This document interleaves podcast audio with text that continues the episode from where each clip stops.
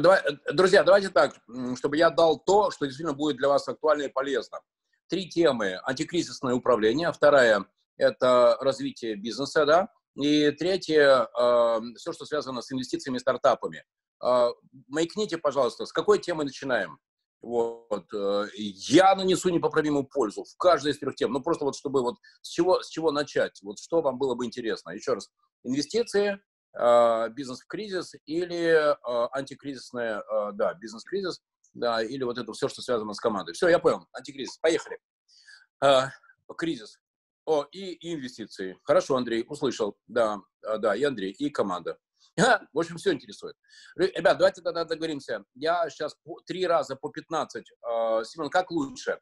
Э, сделаем так. Я, например, делаю блок, а после этого блока э, вопросы-ответы. Или все три блока зажгу, а потом уже, ну, там, скопом все вопросы. Как лучше? Я думаю, что лучше блок а, закрыли. Следующий закрыли. Хорошо. Друзья, тогда давайте так. У меня любимая пословица «тупой карандаш лучше острой памяти». И, э, ребят, просто раз, два, три, четыре, пять, шесть, семь, вот, а потом, ну, соответственно, и на вопросы, вопросы будут легче задавать, и какие-то еще, что он там говорил, ну, оно будет прям полезно. Э, и я такими короткими спринтами и буду идти в каждом из блоков. Значит, поехали. Давайте сначала антикризисные вещи. Э, ну, то, что э, нужно расходы свести к доходам, это вы уже слышали 100 миллиардов раз. Вот, у меня есть любимая фраза. Планирование – все, план – ничто. Но, тем не менее, план надо сделать. И, пожалуйста, у меня на каждый месяц, на каждую неделю, на каждый день есть план, что я должен делать сегодня, на этой неделе и в этом месяце. Потому что жизнь показывает, что результат месяца – это сумма результатов 30 дней. Если у нас нет плана на каждый день, то наши глубоко уважаемые сотрудники нам продают великое будущее, что 29-го на счет упадет 100 триллиардов денег, а потом мы удивляемся, почему деньги не капнули. А нам говорят, ну, там э, главный бухгалтер, э, не знаю, там замуж выходит, а генеральный директор что-то чудит.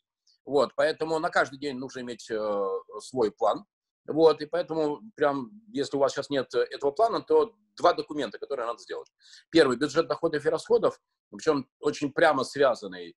Какие доходы, такие расходы. Нет доходов, нет расходов. Прям совсем, вот прям вообще, вот в ноль их вывести. И здесь действительно у меня есть любимая фраза, можете ее записать, что в мире есть три абсолютных зла. Это сахар, майонез и оклады. Вот. Я абсолютный, тотальный противник э, окладов. Э, я утверждаю, что без них не только можно, не только нужно, но и можно обходиться. Поэтому, когда я говорю, что э, в нашем бюджете доходов и расходов расходы должны соответствовать доходам, это касается всего и наших затрат на закупки плюшек печенюшек, и оплаты арендодателям, и, соответственно, нашим сотрудникам в том числе желательно было бы послать письмо счастья о переводе их на сдельную оплату труда. Сделал, заработал. Друзья, это по закону, так, так можно, это, это не нарушение. И как это сделать, если будет интересно, задавайте вопросы или, ну, найдите своего там толкового юриста по трудовому праву, и он вас научит, как это сделать. Там есть процедура, как мы можем сотрудникам изменить условия, просто надо это сделать правильно, чтобы не дождаться никаких приключений от э, контрольных органов. При том, что у меня, например, есть ученик-клиент, и он мне позвонил неделю назад, э, ему сотрудник на полном серьезе объявил. Э, по телеку сказали, что ты, мне должен, ты меня должен содержать, ты мне должен платить 20 тысяч в неделю. Так у него в голове оно повернулось. А если ты мне не будешь платить, то я на тебя подам в прокуратуру или в трудовую инспекцию. Так что лучше мне плати. И мы эту ситуацию так вот, да, потихонечку разобрали, друзья. Поэтому первый шаг, который надо сделать, это расходы привести к э, прямым, прямой связи с доходами. Есть доходы, есть расходы. Нет доходов, нет э, расходов. Второе. Берем структуру, э, структуру компании и прям кто за что отвечает. Но не просто кубики и стрелочки, друзья, а еще прикольная такая вещь. Э, цифрами, 20 э, сотрудников, из них только три, не слышу, ну, наверное, у Ольги там только три на, на той или иной форме оклада. Ольга молодец, вот очень хорошо. А всех остальных можно перевести на переменные. Сейчас я буду об этом говорить.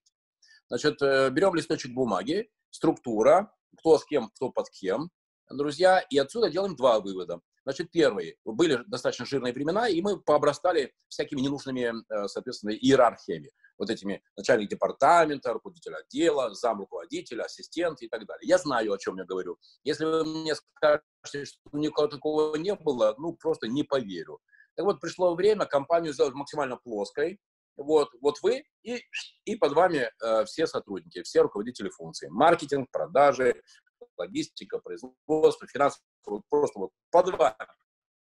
Так что, если вас интересовало, что такое бирюзовая компания, пришло время построить самую бирюзовую компанию. То есть сделать так, без никаких там промежутков, только руководители а, основных функций. И дальше начинается цифровое волшебство. А, то, что я вот прям очень-очень-очень подробно всем рекомендую. Друзья, у меня вот в улыбке радуги там сколько было, 600 или там сколько, я не помню, что-то подчинений. Как думаете, сколько из них были оцифрованы? Ответ – все до единого. Все до единого были оцифрованы. Что это значит? Это значит, что э, в этой самой структуре напротив должности э, была не только фамилия, но и цифровые показатели, кого как измеряем. От генерального директора до, э, до уборщицы. Всех можно э, описать цифрами. Но мой любимый пример. Как описать цифрами маркетолога? Три главные цифры, по которым мы можем оценить маркетолога, который отвечает за лидогенерацию. Первое – это план-факт по генерации лидов. Второе – стоимость лида. И третье – это конверсия из лида в сделку. Да, да, да, маркетолог должен отвечать за конверсию из лида в сделку. А если вы сегодня напишите э, своему маркетологу, э, дружище, Маринович сказал, что вот три цифры, э, стоимость лида, конверсия и план по лидам, как ты к этому отнесешься? Если он вам скажет, не, он ни хрена не соображает, э, я лучше знаю, так не бывает, мы маркетологи, мы особенные, мы отвечаем за желтую полосу на зеленом фоне, ну, значит, перед вами либо мошенник, либо неумеха, который с большим удовольствием сжигает ваши бюджеты, но не хочет отвечать за э, цифровую оценку результатов своего труда. Всех можно оцифровать. Ну, давайте возьмем две основные функции в маркетинге. Это лидогенерация, я сказал, план, факт, лиды, стоимость лида и конверсия из лида в сделку.